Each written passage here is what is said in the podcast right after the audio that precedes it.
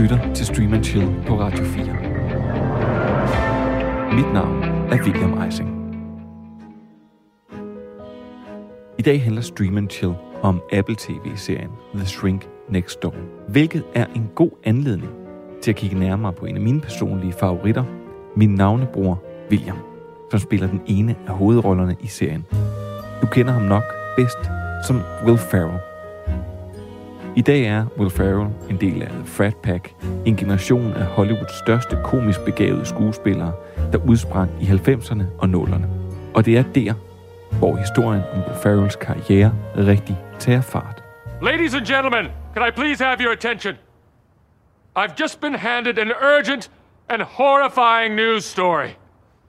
And I need all of you to stop what you're doing and listen. Take the baseline out. Efter en række jobs, som blandt andet banktæller og en uddannelse tilsigtet sportsjournalistik, så endte Will Ferrell hos The Groundlings, en populær improvisationsgruppe i LA. Saturday Night Live, eller bare SNL for kort, oplevede i den samme periode et fald i popularitet.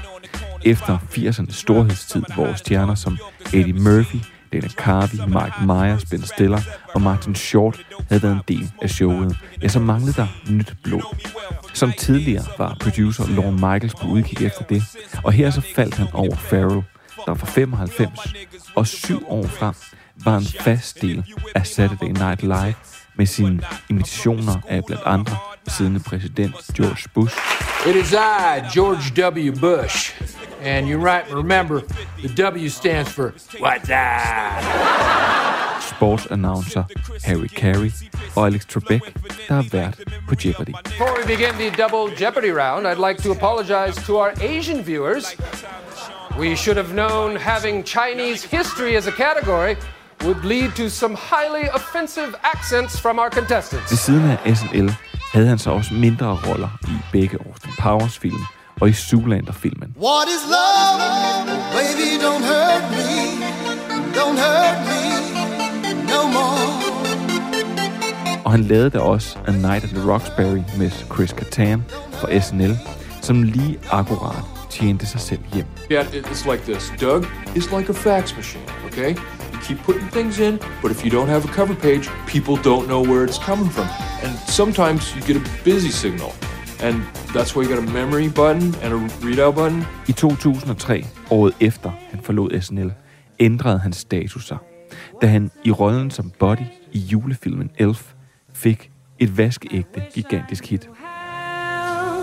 to break the spell. take your hand. I ought to say no, no, no. Mind if I move in? At least I'm gonna say that I tried. What's the sense of hurting my pride? I really can't stay. Baby, it's cold outside.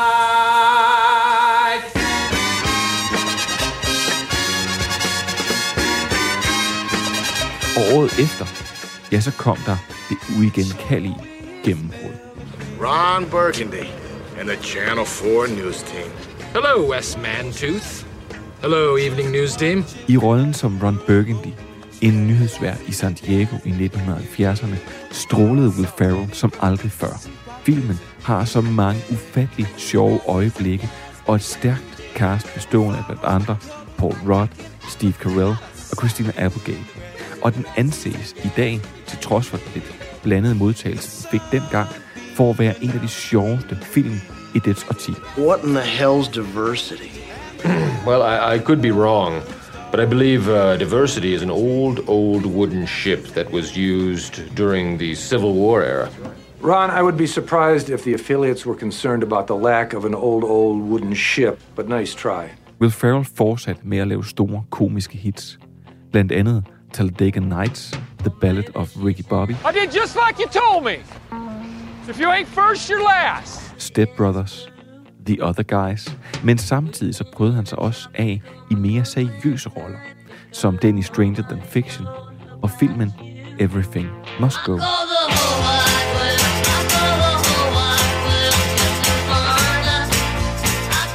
Filmene har ikke været blandt Will Ferrells største succeser, Men kritikerne, de anerkender hans gode skuespilspræstationer, også når de er seriøse. Han har gentagende gange haft gæsteoptrædener i Family Guy, og han har lagt stemme til Megamind i filmen af samme navn, og President Business i Lego-filmen. Og siden Anchorman-filmen har han været venner og samarbejdspartner med instruktør Adam McKay. De har startet sitet Funny og Die, og de har produceret et hav af titler sammen. Deriblandt Dan McBride-serien Eastbound and Down, der havde Will Ferrell i rollen som bilsælgeren Ashley Schaefer. Can you feel the tension in the air right now? I know I can.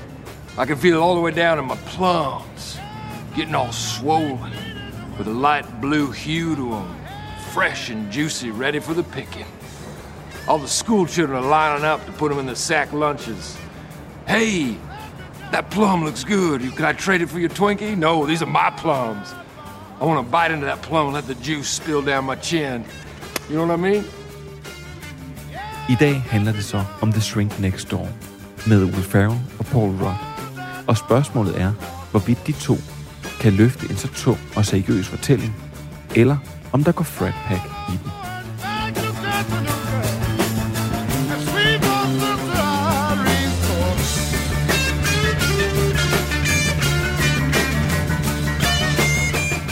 Velkommen til Stream and Chill. I denne her uge, der skal vi en tur på Brixen hos psykologen og snakke en masse om Will Ferrell. Dertil øh, har både jeg og min gæst en masse anbefalesværdigt og seværdigt med til dig. Og så er der også gode nyheder, hvis man enten er fan af Euphoria, Mass Effect, Alien og eller Blade Runner. Ja, ja. Se, se. I dag, der sidder det bedste, der nogensinde er kommet ud af Grækenland, på nær Tasiki og Gyros over for mig. Og det er dig, Andreas Halskov. Hej William. Hej Andreas. Velkommen til. Du er Twin Peaks kender, forfatter til bøger om tv, og mildt sagt, kan jeg vist godt kalde dig en tv-nørd. Det er okay. Nørd har jeg det fint med.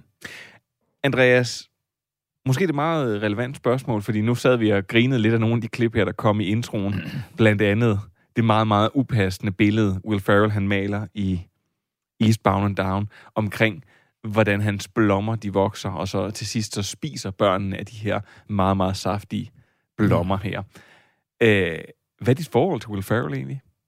Jamen, jeg har egentlig altid godt kunne lide Will Ferrell. Jeg synes, nu du er inde på mange i din introduktion af hans fine roller. Jeg, synes, jeg kan for eksempel også godt lide Stranger Than Fiction, så der er jeg lidt ligesom de der kritikere, men så det... Ja, det kan jeg også. Ja. Jeg kan virkelig også godt lide Stranger Than Fiction. Og jeg, og jeg, hvad hedder det, men det kommer vi jo så ind på. Jeg kan godt lide, når øh, han får lov at spille roller, hvor det komiske er, er en understrøm i hans, øh, i hans eller en facet, øh, hvor det ikke kun er det komiske, der trækkes på. Jeg synes for eksempel den serie, vi skal tale om i dag, der, der trækkes både på hans komiske register, men også på, på andet. Jeg læste en gang en lang, sådan, nu siger jeg ikke en anmeldelse, for det er jo ikke en anmeldelse, når man anmelder en skuespillers karriere på den måde. Men der var en, øh, det var et portræt, der var blevet skrevet af Will Ferrell, uden at personen egentlig havde snakket med Will Ferrell. Og, øhm, og den her, øh, i det her portræt her, det var før alt sådan noget som Get Hard og nogle af de her sådan lidt sene film der kom på. Der skrev han faktisk noget, som jeg vil være slående enig med ham i. Siger han, at han synes, at der var et begrænset antal skuespillere, hvor det her det var sandt. Men han mente i hvert fald, at øh, Harrison Ford og Will Ferrell var i den kategori, der hed, at de leverede aldrig en dårlig præstation. Filmen kunne være elendig. Historien kunne være dårlig. Men når du kiggede på præstationen, så var der ikke noget, som sagde, at den her mand er ikke gået ind og givet alt. Og øh, der var en række flere navne, men jeg synes bare, at det har desværre ændret sig med Will Ferrell over de sidste 7-10 år, at det er blevet mærkeligt og karikeret. Det er ikke, fordi jeg ikke tror, han har det sjovt, når han ikke laver det, men Sherlock Holmes-film, og hvad han ikke har bevæget sig ud i, har været Ja, godt den, nok nogle, gange, nogle gange, hvor det bliver lidt for plat til mig. Ja. Men altså, jeg kan også godt lide ham, når han er sådan rent sketchkomisk. Jeg kan godt lide at se ham øh, med nogle tætsiddende øh, hvide bukser synge, øh, synge om, hvad hedder det, My Tight Pants, eller et eller andet. Øh, altså, han, også det kan han. Ja, vi næv- og vi prøver i introen nævnte jeg jo ikke engang øh, øh, old school, og øh, dertil også øh, Blades of Glory. Men øh, lad det være, øh, ja, eller den seneste, hvad hedder det, hans øh, Melodi Grand Prix-film. Prøv, det er nok om det. Jeg synes, vi skal kaste os direkte ud i The Shrink Next Door. The Shrink Next Door. Det var det, jeg skulle have sagt. Are you Marty? Yeah. What brings you here? I don't know. Phyllis made me come. My sister. Huh? She must be very persuasive. Well, tell me about yourself. I run a fabrics company. So you're the boss. That feel good? It feels. Phyllis has always been the strong one. You're a grown man hiding behind a wall of curtains. I think I can help you. The first thing I'm going to do is completely unethical. I'm going to give you a hug. No. I'm a hugger. There's no shame in feeling pain, Marty. Be the ruler of your own domain. Work begins at 9 a.m. sharp. Phyllis! I'm trying to be ruler of my own domain. This therapy is really working out, huh? It is. It really is. The goal of life is to live. Will turn you into the man you truly deserve to be. This doctor's a little unconventional. He's a miracle worker. What is he doing here? Helping us. What do you think?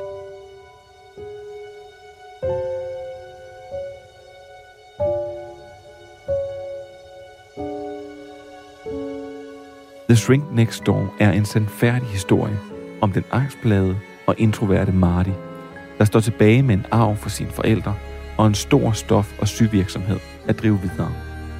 Han har kun sin søster til at støtte sig til, men en dag der møder han psykiateren Dr. Ike, som forventer skuden for Marty. Dr. Ike har en meget direkte tilgang til Martys problemer, og for søsteren og alle andre begynder det at ligne, at Dr. Ike mere eller mindre kontrollerer sin patient. The Shrink Next Door er en podcast adopteret til tv af George Pritchett, som har skrevet for Weep og Succession blandt andet. Will Ferrell spiller Marty, mens Paul Rudd indtager rollen som Dr. Ike. Det skal nævnes, at Catherine Hahn og Casey Wilson også er en del af castet. The Shrink Next Door kan ses på Apple TV Plus og består af otte episoder.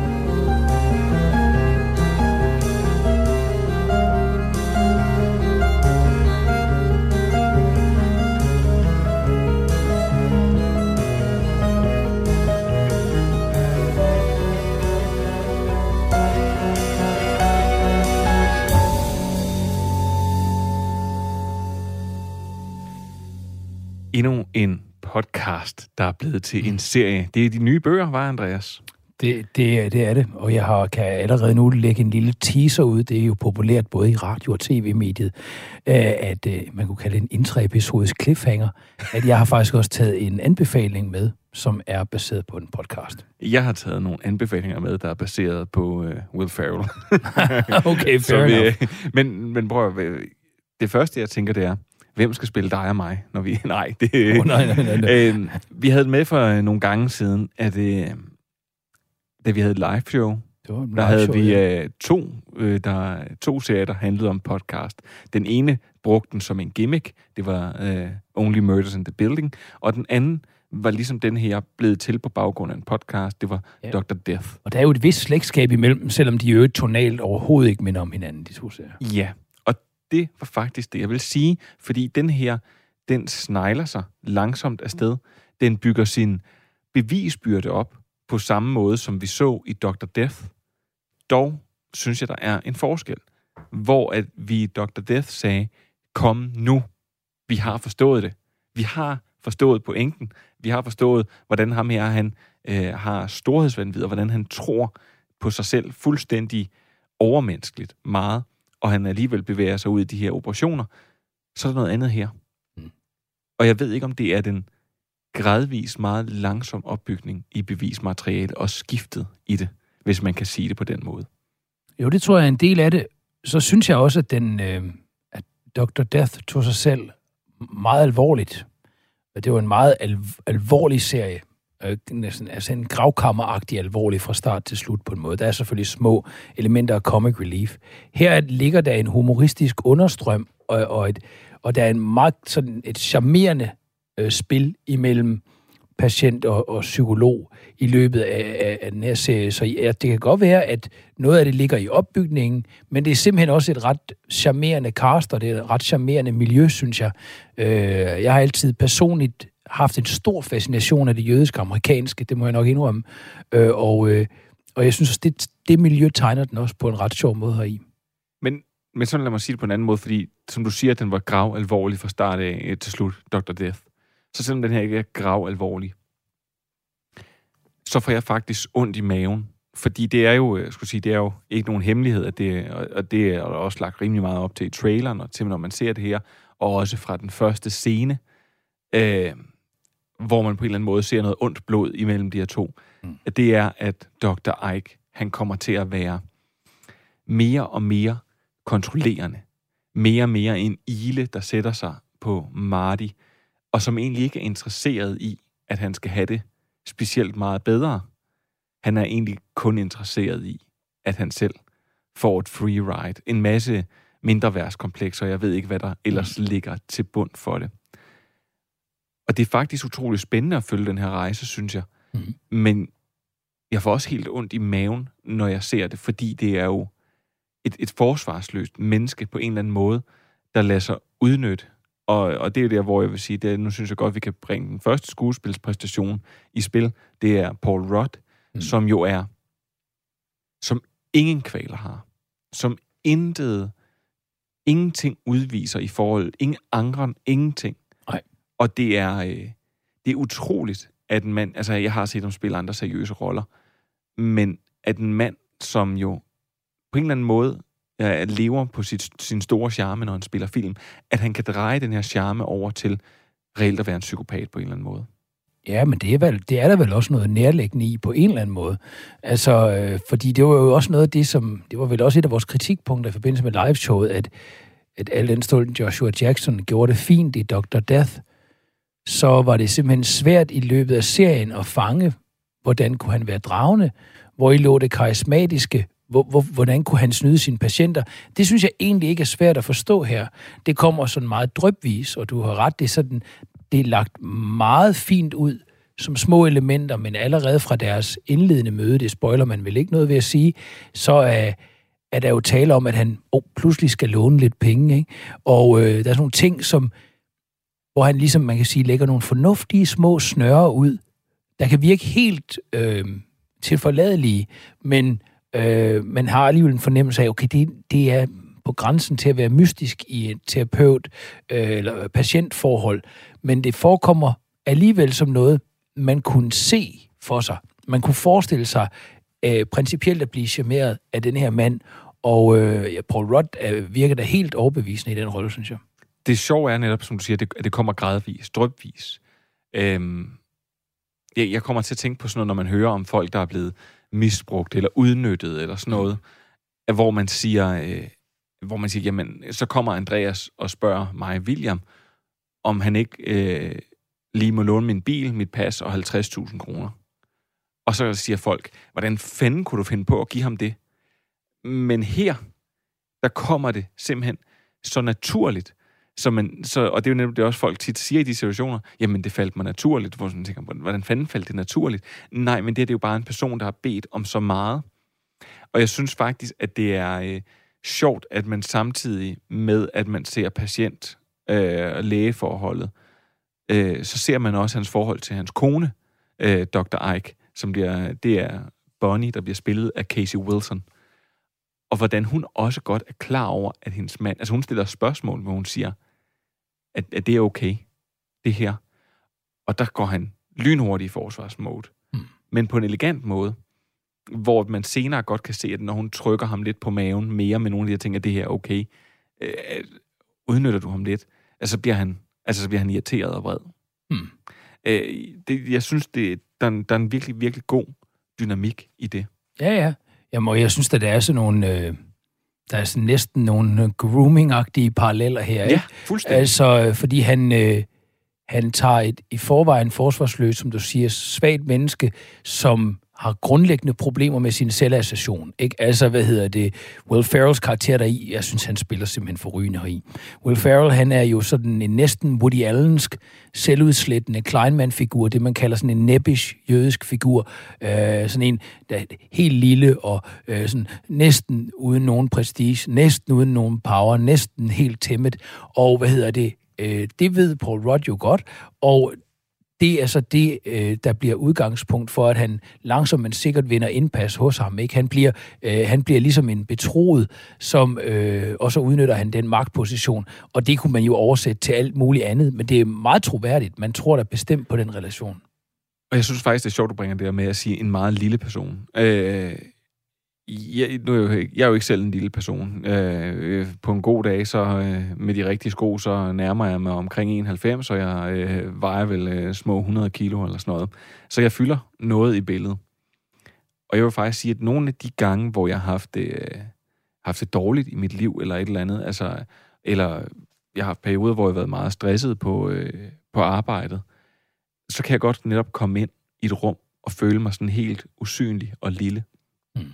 Og jeg synes faktisk, det, blev, det var meget rørende på den måde, hvordan Will Ferrell, som er en mand på nærmest to meter, ja, ja. og som er kæmpestor. Rent fysisk er han jo langt større end Paul Rudd. Ja, han er, han er kæmpestor, men den, hvordan han formår, og, og det er jo også, det er ikke filmet sådan Tom Cruise-agtigt, så de nærmest er på samme højde. Nej, nej, nej, der er en kæmpe højdeforskel, og der er en kæmpe størrelsesforskel.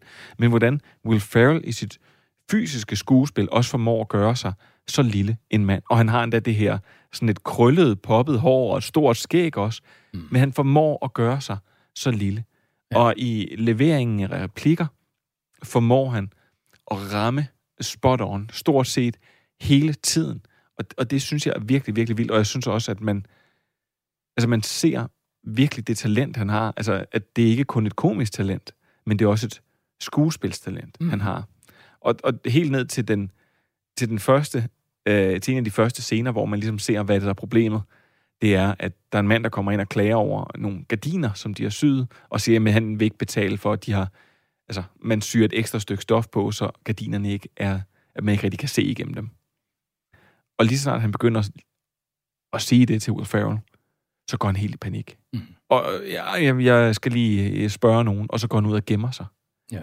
Altså, fordi han simpelthen ikke kan tage konfrontationen med nogen.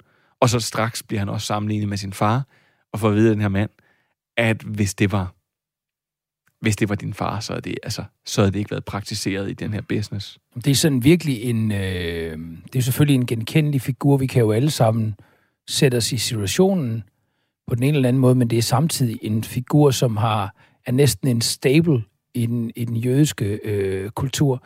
Det er sådan en, hvad hedder det, det er den, den såkaldte gamle jøde, øh, hvad hedder det, modsat den mm, Paul Rudd-agtige figur, der måske er den moderne, øh, moderne jøde, den moderne israeler, en stærk mand, der sådan øh, nok kan føre sig frem og, og, og klare sig på sin karisma og sin, øh, på sine evner osv., hvor ham den anden, øh, den klassiske jøde, har mere sådan, er måske lidt bolig, lidt nørdet, øh, måske ikke nødvendigvis klein af statur, men helt selvudslættende, usikker, konstant second-guessing sig selv. så altså, og det, det, er jo, det er jo, man kan fuldstændig øjeblikkeligt genkende Will Ferrells karakter fra Coen-brødrenes A Serious Man, eller fra Woody Allens film, eller utallige andre eksempler på, på jødiske, produ- jødiske amerikanske produktioner, men man kan samtidig genkende ham fra vi har jo alle sammen måske enten været den figur, eller også så kender vi ham øh, i en eller anden iteration fra vores eget liv, fordi øh, hvem kender ikke en, en konfliktsky personage, hvor man nogle gange vil øh, have lyst til næsten at, at råbe vedkommende ind i hovedet, ikke? Altså, og kom nu, ikke? Øh, jeg vil sådan ønske, at du, at, du, at du tog ved. Og dybest set er det jo det, Paul Rudd til synlædende lærer ham. Øh, men det er jo i virkeligheden en del af hele den der fantastiske grooming-proces, og det er derfor, jeg synes, der er en analogi til grooming. Det er fordi, en del af det handler også om, at i arbejdet med ham og hans selvassociation, så skal han også distanceres fra sin bekendtskabskreds. Så skal han også tage afstand fra sin søster, vidunderligt spillet af Catherine Hahn i, som vi jo kender fra Mrs. Fletcher og Captain Fantastic, WandaVision, sådan noget. Øh, hvad hedder det? Og det er jo det er der, jeg synes, det bliver virkelig analogt til grooming. Det kan jo være en serie, der handler om grooming, uden at gøre det. Jeg synes, det er sjovt, der er flere, der har udtrykt sådan skepsis over for Catherine Hahn, altså for eksempel hendes rolle i WandaVision. Øhm, jeg synes, hun er absolut vidunderlig. Mm. Øh, jeg tror på, hun er den, hun spiller i den her serie. Ligesom jeg faktisk også troede på hende, når jeg set hende i andre serieproduktioner, Mrs. Mm. Fletcher også, øh, som jeg tror, jeg så efter, du havde snakket om den. Virkelig, virkelig en dygtig skuespillerinde. Og virkelig... Øh,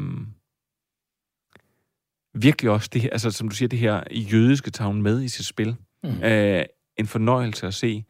Og så må jeg så sige, at oven i alt det her, der kommer, at den her serie her, den er velproduceret og ja. smuk. Og jeg ved godt, vi siger det tit, øhm, men det sjove er bare, at hos Apple TV+, Plus, der ligner det vidderligt film. Altså det her, mm. det, det, det ligner helt seriøst en film, mm. i hele den måde, den er bygget op på, i dybden i billederne, og i dybden i kulisseopsætninger. Og ja, ja det kunne da være sådan en Noah Baumbach-film. Det ja. kunne være sådan noget Mayovitz Stories, eller sådan noget den stil, ikke? Eller... Og med alt det her, Andreas, så er mit store spørgsmål faktisk nu. Hvorfor har jeg ikke lyst til at se mere? Jeg har set fire afsnit nu. I, i, den, den drager mig ikke. Øhm, skuespillet er fantastisk. Det er, en, det er en sindssyg historie egentlig på en eller anden måde. Øh, den er flot. Den burde gøre... Den burde, den burde kilde mig alle de rigtige steder. Jeg så øh, Will Ferrells uh, Everything Must Go, som er en benhård film, hvor han nærmest ender med at, altså, hvor han mister alt på en dag nærmest, og sidder ude i sin have og har det helvedes til. Og uh, Stranger Than Fiction er simpelthen en film, jeg er helt vild med, som man desværre ikke kan se i Danmark lige nu. Men så jeg kan godt lide hans seriøse roller. Men hvorfor er det, jeg ikke kan lide den her? Jeg er ikke helt stensikker. Altså, jeg, hvad hedder det, jeg kunne godt lide den, øh, men øh, jeg kunne da sådan temmelig godt lide den. Men jeg, jeg kan samtidig sagtens se, jeg synes måske heller ikke, at den styrke for mig ligger faktisk ikke i den fremadskridende fortælling. Den styrke for mig ligger i, jeg synes, den har en rigtig fin miljøskildring, og den har nogle rigtig fine karakterer. Og, og jeg synes, det karakterspil, vi har imellem Paul Rudd og Will Ferrell er ret godt. Men øh, jeg er ikke sindssygt drevet heller af, altså, jeg vil også sige, jeg, selvom jeg synes, det er noget helt andet end Dr. Death, så, så, øh, så må jeg også sige, at jeg synes også ret tidligt, man fangede her, hvor det var på vej hen, selv hvis man ikke havde læst op på den oprindelige, virkelige sag. Øh, altså, dertil kunne man trods alt godt fornemme allerede i første afsnit, at oh, han er da en personage, der er tvivlsom, ikke? og kan vide, hvordan det vil gå, ikke? og vi har jo allerede det her, hvad kan man sige, en lille flash forward i starten og sådan noget, ikke? Så, øh, så det fremadskridende øh, plot og selve afsløringsmomentet og sådan noget der, det siger, det siger heller ikke mig, det er helt vilde. Jeg er bare utrolig betaget af, af det miljø, og synes, at karaktererne er fine, og kan måske også godt øh, Øh, jeg synes, jeg kan ikke genkende til den karakterrelation, ikke på tværs af terapeut, øh, patient, men sådan i livet i øvrigt. Altså, øh, den der lidt konfliktsky person over for den lidt trumlende øh, karakter, ikke? Det er jo sådan et, et, på en eller anden måde et klassisk karaktersammenspil, ikke? Øh, så jeg, jeg, jeg synes, jeg fik sådan nogle vibes af, af Coen-brødrene i en lidt lightagtig udgave, eller lidt Noah Baumbach i en lightagtig udgave. Woody Allen, hvor det er lidt mindre komisk måske. Eller måske sådan noget eller Edward Nortons Keeping the Faith. Det var sådan lidt den der vibe, hvor vi er i det let humoristiske sådan dramedielandskab. Og øh, den, den kan noget. Og den er nemlig, som du siger, visuelt flot i scenesat, uden på nogen måde at, at slå ud voldsomt med hverken armene eller vift med ørerne, men den er den er på mange måder vellykket, har et godt cast og et charmerende miljø. Men hvis man ikke er voldsomt draget af det miljø, isoleret set, så, øh, jamen, så tror jeg, at mange vil have den opfattelse, du har, og blive efter fire afsnit synes, ja, nå, jeg har en fornemmelse af, hvor det bevæger sig hen. Andreas, det lader vi simpelthen være ordene. Gonna find my baby, gonna hold her tight, gonna grab some afternoon delight. My motto's always been when it's right, it's right. Why wait until the middle of a cold, dark night? Hvis du er i tvivl, så er det her altså Radio 4, og du lytter til Stream and Chill. Et streaming- og seriemagasin står der i mit manus. Men i virkeligheden, så er vi så meget mere end det. Vi er dine bedste venner i serienøden. Selv tak. afternoon delight. Rubbing sticks and stones together, making sparks ignite. And the thought of loving you is getting so exciting. Sky rockets in flight. Afternoon delight. You guys have it, I think. Afternoon delight. I don't know, Ron. That sounds kind of crazy. Sounds like you have mental problems, man. Yeah, you got mental problems, man. Yeah, it really does. Man. Afternoon delight. En af de bedste scener for Anchorman. En af mange, skulle jeg til at sige. Andreas, hvem skal, ikke, ikke hvem vil blive glad for eller noget, jeg synes, den her serie her, den kalder på, hvem der skal se The Shrink Next Door. Altså, øh, udover dem, der er fans, nu startede du i hele din intro med Will Ferrell, udover dem, der er fans af de to, og det tror jeg trods alt er ret mange, de to hovedskuespillere her i, så vil jeg sige, at en hverdag som mig øh, har en, og jeg ved ikke, hvor den fascination kommer fra simpelthen, for jeg er ikke selv et religiøst menneske, men, øh, og jeg har heller ikke nogen oprindelse, der kunne på nogen som helst måde godt gøre, at jeg skulle have sådan en fuldstændig utidigt stor fascination af det, øh, det jødiske, navnligt det jødiske, som det udspiller sig i, i, på østkysten i USA.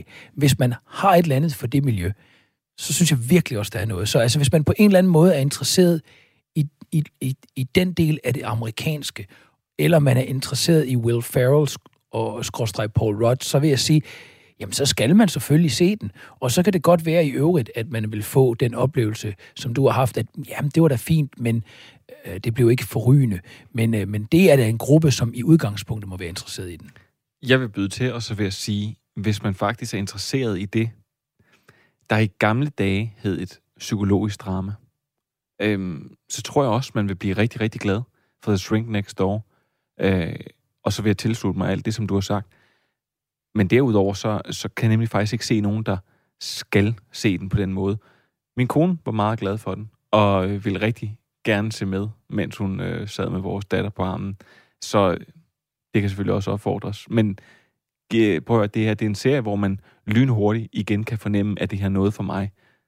Men jeg synes, man skal gå efter, som du siger, en rettesnor. Vil man gerne se Will Ferrell og Paul Rudd? Kan man godt lide de skuespillere? Og kan man også godt lide det psykologiske drama? Jamen, så skal man se den. Den kan ses på Apple TV+. Og med det, så er der nyheder, Andreas. Og jeg ved, du glæder dig til den første nyhed. Yes, I see. News, everyone! For traileren til Euphoria sæson 2 har ramt nettet, og den afslører, at der er premiere på den nye sæson den 9. januar på HBO Max. Åh, oh, det bliver fedt. Ja, det gør det. Nå, så er Amazon, de er tæt på at gøre spillet Mass Effect til en tv-serie. Det er Amazon Studios, der er tæt på at lukke den her handel omkring spillet, og det bliver endnu mere interessant af, at Henry Cavill tilbage i februar teaset på sin egen Instagram om, at han måske er involveret i serien. Det er altså Henry Cavill, der både har været Man of Steel, og også lige nu har en sæson 2 af Witcher på vej, og som skal lave sæson 3 bagefter. Anywho, der går nok noget tid før, at den ser dagens lys. Den rigtig interessante nyhed, det er, at Ridley Scott er i gang med en masse pressearbejde omkring House of Gucci. Og her der droppede han så den lille halvinteressante nyhed, at der åbenbart er et arbejde i gang om to tv-serier. Har du set det her, Andreas? Nej. Nej, så bliver du glad. Eller også bliver du måske, ligesom jeg, skeptisk. For en Aliens-serie, og det er live action, vi taler om, mm-hmm. og en Blade Runner-serie, også i live action. Altså, tidligere på året, der kom jo den relativt sløje, hvis man skal tro anmelderne, Blade Runner Black Lotus på FX, der endnu har sin Danmarks premiere til gode. Men begge de her serier, de skulle altså være på 10 episoder og føje til det eksisterende univers. Hvis vi tager Alien-universet først, så kan man bare sige, at de seneste par installments, der ligesom har været der, har ikke været noget, man har jublet over. Og generelt så er det en lidt tynd udvandet serie, der egentlig kun var sådan, hvor startskuddet var rigtig, rigtig godt. Ja, fuldstændig. Altså, hold op, mand. Tænk, at den første film er fra 79. Det er simpelthen en milepæl, synes jeg faktisk, i nyere amerikansk film. Og, øh, men hold op, hvor efter de første tre film, og ja, onde tunger vil sikkert sige efter de første to, øh, men efter de første tre i hvert fald, hold op, hvor er den serie bare langsomt, men sikkert blevet til ingenting. Ja, og øh, så er der så øh, Blade Runner, som derimod faktisk vil jeg sige, står som en perle. Både øh, den originale Blade Runner i dens final cut, og Blade Runner 2049. Og der var så er det sådan lidt samtidig svært for mig at se, hvordan skal det her univers fornyes og eller udvides. Men øh, Ridley Scott, han har jo en development deal med Apple, hvor at de skal tilbydes alle de serier, øh, som han laver først. Det er i hvert fald den måde, jeg har læst det på, den, da den nyhed kom frem. Hvilket ikke giver nogen mening i forhold til, at Aliens-rettighederne, de ligger hos Disney, og Blade Runner, det ligger hos Warner Brothers, som jo så er HBO Det skulle Max. tro var HBO Max. Ja. Så det er jo meget spændende, hvor det ender henne. Positivt skal vi dog lige... Vi skal jo slutte på noget positivt. Og det kommer vi så alligevel ikke helt til. Men positivt er det, at begge Scotts seneste produkter, øh, eller projekter hedder det, House of Gucci og The Last Duel, rent faktisk har fået roser og ser ud til at være rigtig gode. Og så har Ridley Scott så åbenbart en eller anden hard on for at genopleve gamle projekter, fordi han er jo i gang med Gladiator nu. Så don't get me started. Ja. Ved du hvad? Det er nyhederne for den her gang.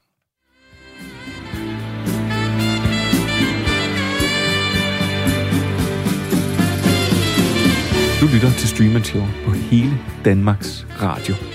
Radio 4. I denne uge er der kun en enkelt gæst med. Men det gør nu ikke så meget, for han er til gengæld utrolig klog, og han hedder Andreas Halskov, mine damer, herrer og non-binære. I think I was in love once. Really? What was her name? I don't remember. That's not a good start, but but keep going. She was Brazilian. Or Chinese or something weird. I met her in the bathroom of a Kmart and we made out for hours. Then we parted ways, never to see each other again. I'm pretty sure that's not love. Damn it! Fremragende skuespil mellem øh, Will Ferrell og Paul Rudd, igen for Anchorman. Not a good start, but keep going. Jeg vil faktisk lige sige, den vi havde med, øh, det klip, vi havde med Diversity. Øh, Ja. Der er sådan en old, old wooden ship, og ikke diversitet på arbejdspladsen, som øh, det var bare. øh, jeg havde en kammerat, jeg har en kammerat, der hedder Rasmus. Øh, vi er virkelig best bros, og vi mødte hinanden i gymnasiet og gik i samme klasse. Og en dag, så har vi engelsk, og så stillede læreren spørgsmålet, fordi vi faldt over ordet diversity, om der var nogen, der vidste, hvad det betød. Og min hånd, den fløj op. Og så citerede jeg ordret det, som Will Ferrell havde sagt, hvor til Rasmus han flækkede grinen ind over bordet. Og min lærer bare kiggede på mig, som om jeg var en idiot. Men ja, hvad man ikke gjorde for at få et øh, grin ud af sin ven. Øh, prøv at vi er kommet til nogle anbefalinger, og jeg vil faktisk starte med at anbefale en ting på dine vegne. Mhm. Fordi øh, jeg fik et par klager, en gang du anbefalede noget, øh, som du virkelig malerisk beskrev og fortalt og tegnet omkring. Og så lavede du det, der øh, sidenhen er blevet en klassisk Andreas. Så gik det op for dig, at det ikke lå på nogen streamingtjeneste, fordi du Nå. plejede altid Er at det se på- Felicity? Ja, det er Felicity. Ja, ja, ja. Jeg, Fordi du- tænkte, du jeg havde selv på tænkt lidt på den, ja. Ja, fordi det serien Felicity, som Andreas han øh, anbefalede for små hvad, 65-70 programmer siden, ja, det er eller sådan noget. siden ja. Den er kommet til Danmark, og den ligger simpelthen på Disney+. Plus. Det gør den, ja. Jamen, jeg havde selv tænkt den som sådan en, en ting, jeg lige ville få med i baghånden. Fordi ja, nu, er den, nu, den, nu behøver man ikke, som du foreslog dengang, så kunne man jo tage forbi mig og låne mine DVD'er.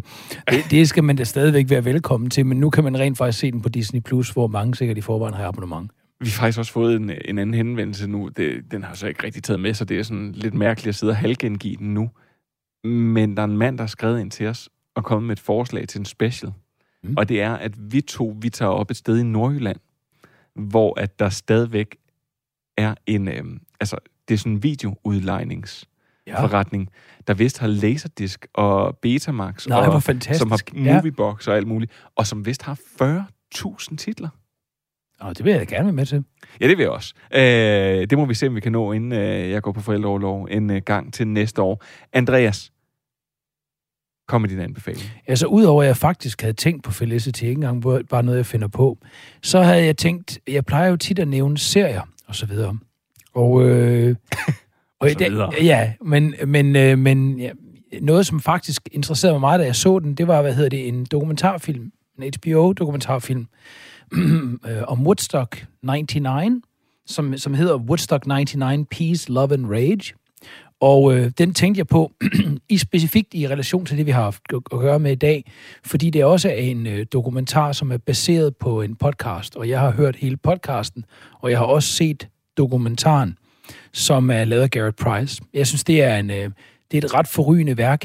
Altså, øh, nu, nu kender jeg selvfølgelig Watleys oprindelige øh, Woodstock-dokumentar, den der kommer ud i 1970, og er sådan et tidligt eksempel på det men i USA, eller et væsentligt eksempel i hvert fald på det, man i USA kalder direct cinema, ikke? hvor øh, der ligesom er sådan en fluen på væggen-agtig kamerastil i forbindelse med øh, hvad hedder det, selve Woodstock-festivalen i 69, hvor man kan sidde og se øh, til synligheden helt ligeglade øh, festivalgæster, der sidder sådan, hvad ved jeg, det der ligner en eller anden formiddag, og, og når så i tilfældigvis i baggrunden står Jimi Hendrix og spiller og sådan noget.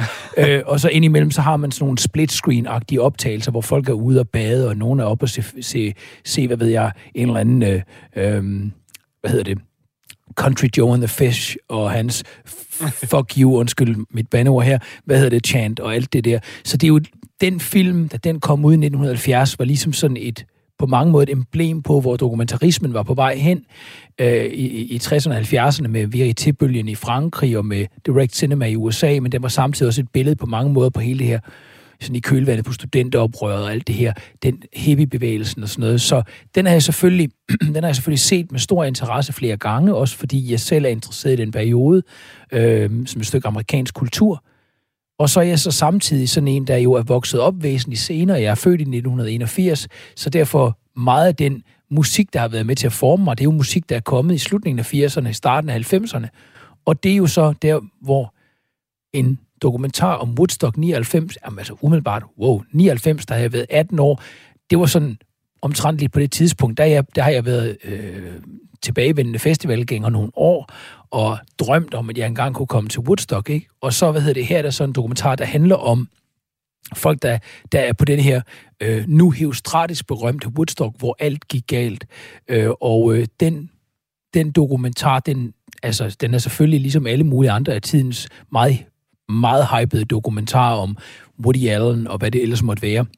Britney Spears og sådan noget, så er den selvfølgelig, eller Finding Neverland om, hvad hedder han, Michael Jackson og sådan noget, så er det selvfølgelig en tendentiøs formidling, vi er ude i. Øh, jeg er ikke sikkert, at man kan regne fuldt og helt med, hvad man ser i den, men det var alligevel så opsigtsvækkende, det der blev øh, lagt frem i den dokumentar. Jeg simpelthen måtte nødt til at høre hele podcasten bagefter, og det gjorde jeg så, og, og, øh, og den følger faktisk relativt tæt den oprindelige podcast. Jeg synes, det er en utrolig spændende dokumentar. Og hvis man slet ikke ved noget om det, jeg skal selvfølgelig ikke spøjle dybest set, hvad der foregår i hele filmen, vel, men altså, sådan, det korte af det lange, det er, at, øh, at hvis man engang forestillede sig, hvad i øvrigt måske er en reduk- reduktionistisk forestilling, at den oprindelige Woodstock Festival, det var bare 400.000 amerikanere, der mødtes og havde peace, love and harmony. Øh, så i 99, så gik alt alt galt. Øh, sådan noget som er for eksempel, at jamen, der var, de valgte at flytte det hele til en militærbase i Rome, New York, øh, fordi de gerne ville sørge for, at der ikke kom gæster ind, som ikke havde billet. Der er jo rigtig godt hegn ind til sådan en militærbase, men det ligger på asfalt. Asfalt varmet op af den hede, man kan få i også New York på det tidspunkt, altså øh, gør jo, at øh, der var massiv øh, tendenser til dehydrering og sådan noget. Sådan, det sådan en gryde, de har stået i. Fuldstændig. Og altså, der kommer de vildeste og mest opsigtsvækkende ting, altså, øh, og noget, som altså, man næsten ikke kan være i os. Altså, som også handler om, og på den måde ender det med også at tale ind i, ikke bare kommer den til at være en tidskapsel, der siger lidt om, kan I huske dengang, hvor Limbiskit var sådan nogle var store. kan I huske det? Det er ikke bare en tidskapsel på den måde. Det er simpelthen også et billede på, hvordan har kulturen og musikken flyttet sig fra 1969 til 1999 til nu. Fordi en underliggende fortælling kommer også til at handle om for eksempel, øh, hvor mange mænd, der, der bare ragede på, på kvinder øh, på festen og sådan noget.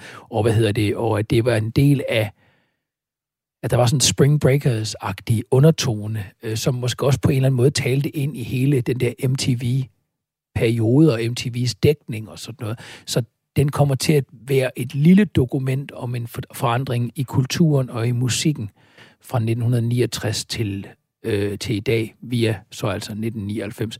Jeg synes simpelthen, det er, den, er, den var dybt fascinerende. Woodstock 99, den altså. ligger på HBO Max, siger du.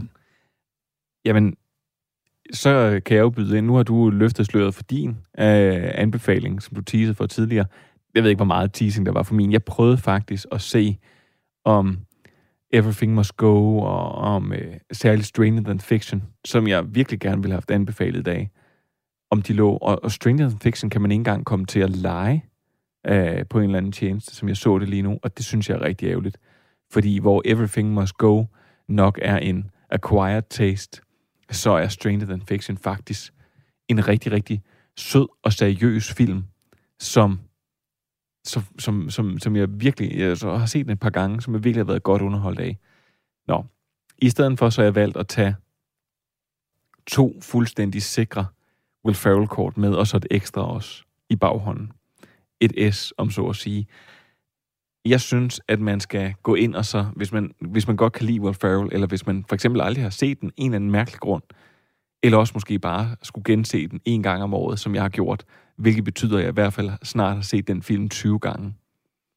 Så går man ind, og så finder man fortællingen om Ron Burgundy. En nyhedsvært, som er utrolig dum, men som, og som er overfladisk, og som møder Veronica Corningstone. En kvinde, som han forelsker sig i, og som ændrer hele nyhedsbilledet. Og det gør de i filmen Anchorman. Den film, den har så mange fuldstændig hyldende, morsomme scener. Øh, blandt andet en, på et tidspunkt et masse slagsmål, hvor det bare vælter ind med kæmpe store skuespillere. Øh, alt i den film er simpelthen så godt. Og øh, jeg sad lige faktisk se den her for under 14 dage siden, med sådan en årlig gensyn. Og den, den holder stadigvæk. Altså, fordi det jo er så, det er så dumt og plat, men det er ikke sådan plat, plat, som at man tænker, det er kun noget, ens far griner af. Den er faktisk virkelig underholdende. Jeg ved ikke, har du, har du set Anchorman? Ja, ja, det har jeg. Ja, jeg kan også virkelig, virkelig godt lide den. Og jeg er enig, plat, det synes jeg passer meget godt. Men det er da en af, da jeg sagde tidligere, at det godt kunne blive for plat for mig, så er det overhovedet ikke den, jeg det, tænkte Det er ikke på. der, vi er henne i. Nej, Nej. Det, så, er vi, så er vi ude i sådan noget af det her nye med, som jeg ved godt er blevet højt besunget med den der, han lige har lavet med, med, med musik, Melodi Grand Prix. Det, ja. det synes jeg var tungt ud af vinduet. Nå, det synes jeg faktisk var næsten noget af det gamle Will Ferrell. Jeg synes mere sådan noget som Get Hard, og sådan noget, som man har lavet med øh, Kevin Hart. At det, ej, det, det har været det har været decideret vemmeligt. Der er jo også Lane of the Lost, som han lavede, som ikke blev en kommersiel succes, men som faktisk mange stadigvæk synes, altså som mange stadigvæk anerkender, som værende virkelig sjov. Men den her, altså det er jo fordi, den er virkelig gakket indimellem. Øh, derudover, så vil jeg faktisk anbefale Alf. Måske en af de bedste julefilm mm. nogensinde. At du nikker allerede og smiler. Ja, den kan jeg også godt lide. Ja, og det er netop historien om Buddy, der øh, bliver efterladt på Nordpolen og vokser op hos julemanden og alferne. Og deroppe, der er han, altså der er han jo langsom. Han kan slet ikke nå de her legetøjskvoter, som man skal producere, fordi han ikke kan arbejde lige så hurtigt som alle de andre alfer. Men sammenlignet med mennesker, så er han jo helt afsindig hurtig, og han skal kun sove tre timer om natten, og så til gengæld, så, øh, altså, så skal han have sukker på al sin mad.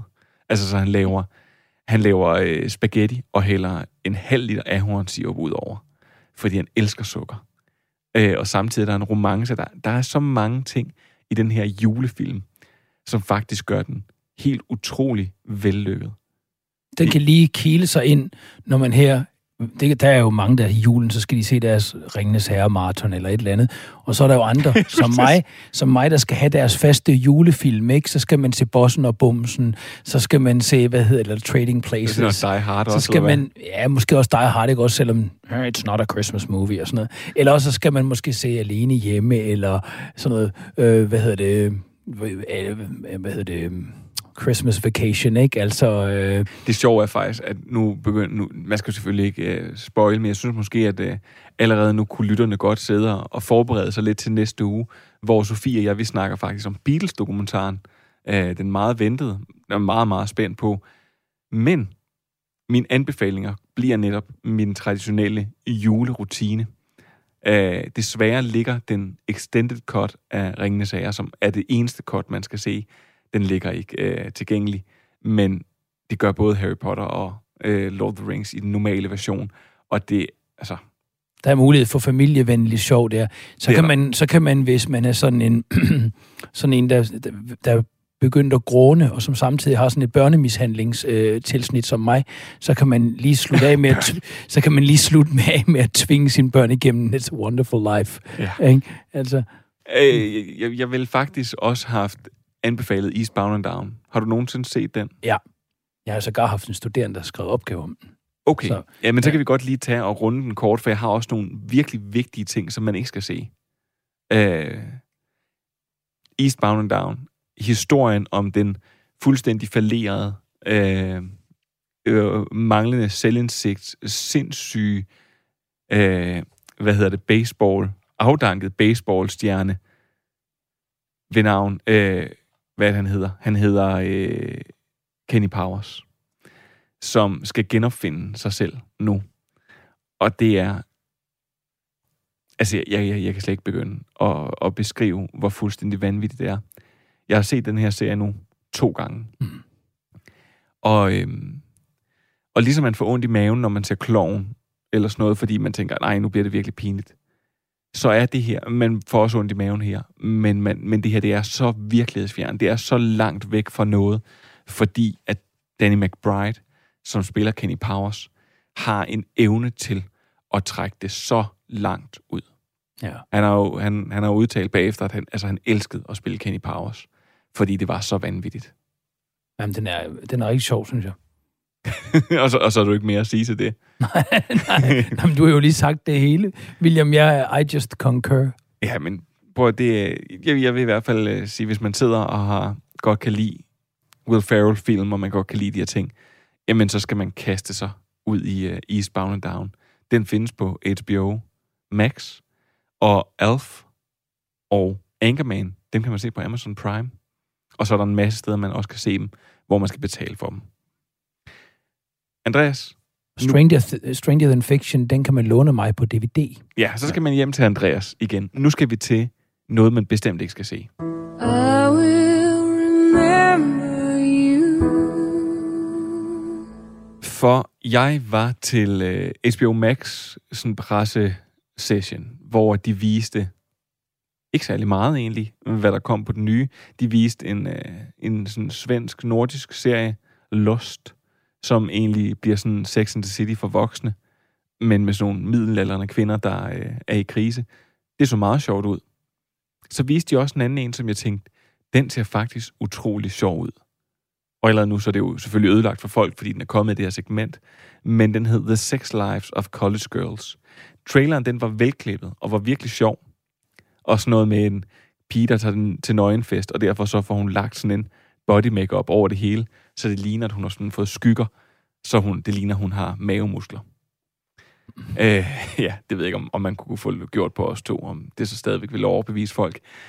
Øhm, Jeg tror, jeg vil undlade helt at gå derhen, vil jeg sige. men det er en komedieserie, og den startede faktisk med noget så, nu siger jeg forfriskende, som et 47 minutter langt afsnit. Så jeg tænkte, okay, den her må virkelig have noget at byde på. Og den prøver da også at tage fat i nogle relevante temaer, nogle forskellige ting. Men, men den er dårlig. Det virker som en tynd, feministisk udgave af American Pie møder Sex in the City for teenagepiger. En udvandet kop te. Jeg har set de to første afsnit, og min kone gik forbi, mens jeg sad og så dem, og så sagde hun, da hun ligesom havde set med i sådan 3-4 minutter, er, er, du, er du ikke for gammel til at se det? Så det kan også godt, pointen her kan også godt være, at jeg ikke er i målgruppen. Hmm. Men Jamen, sådan er det jo, er det jo tit, ikke også? Altså, fordi at da jeg, jeg satte mig ned og så Young Royals og prøvede at skulle finde ud af, what's all the hype about, så måtte jeg jo indse, I don't get the hype.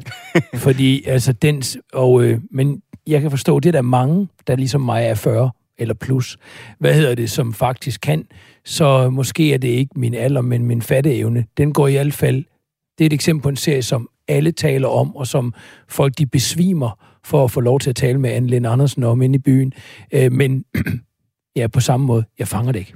Jamen prøv at, jeg, jeg når ikke den anden titel, jeg havde med, fordi vi er faktisk til vejs ende nu, så jeg vil bare sige, at man skal faktisk gå i stor bue udenom. I, hvis, man er, øh, hvis man er som Andreas og jeg, skal man gå i stor bue udenom The Young Royals, og også The Sex Lives of College Girls. Øh, det var egentlig det, Andreas. Jeg vil bare sige tusind tak, fordi du kom her i dag. Selv tak, det var hyggeligt. En fornøjelse som altid. Og så, øh, så er der vel ikke mere, vi skal gøre. Jo, ved du hvad? Ej, jeg var lige ved at glemme det, fordi jeg tror, jeg vil prøve noget nyt. Jeg synes, vi skal give de sidste ord til. Jean-Luc Picard. You know, back when I was in the academy, we would follow every toast with a song.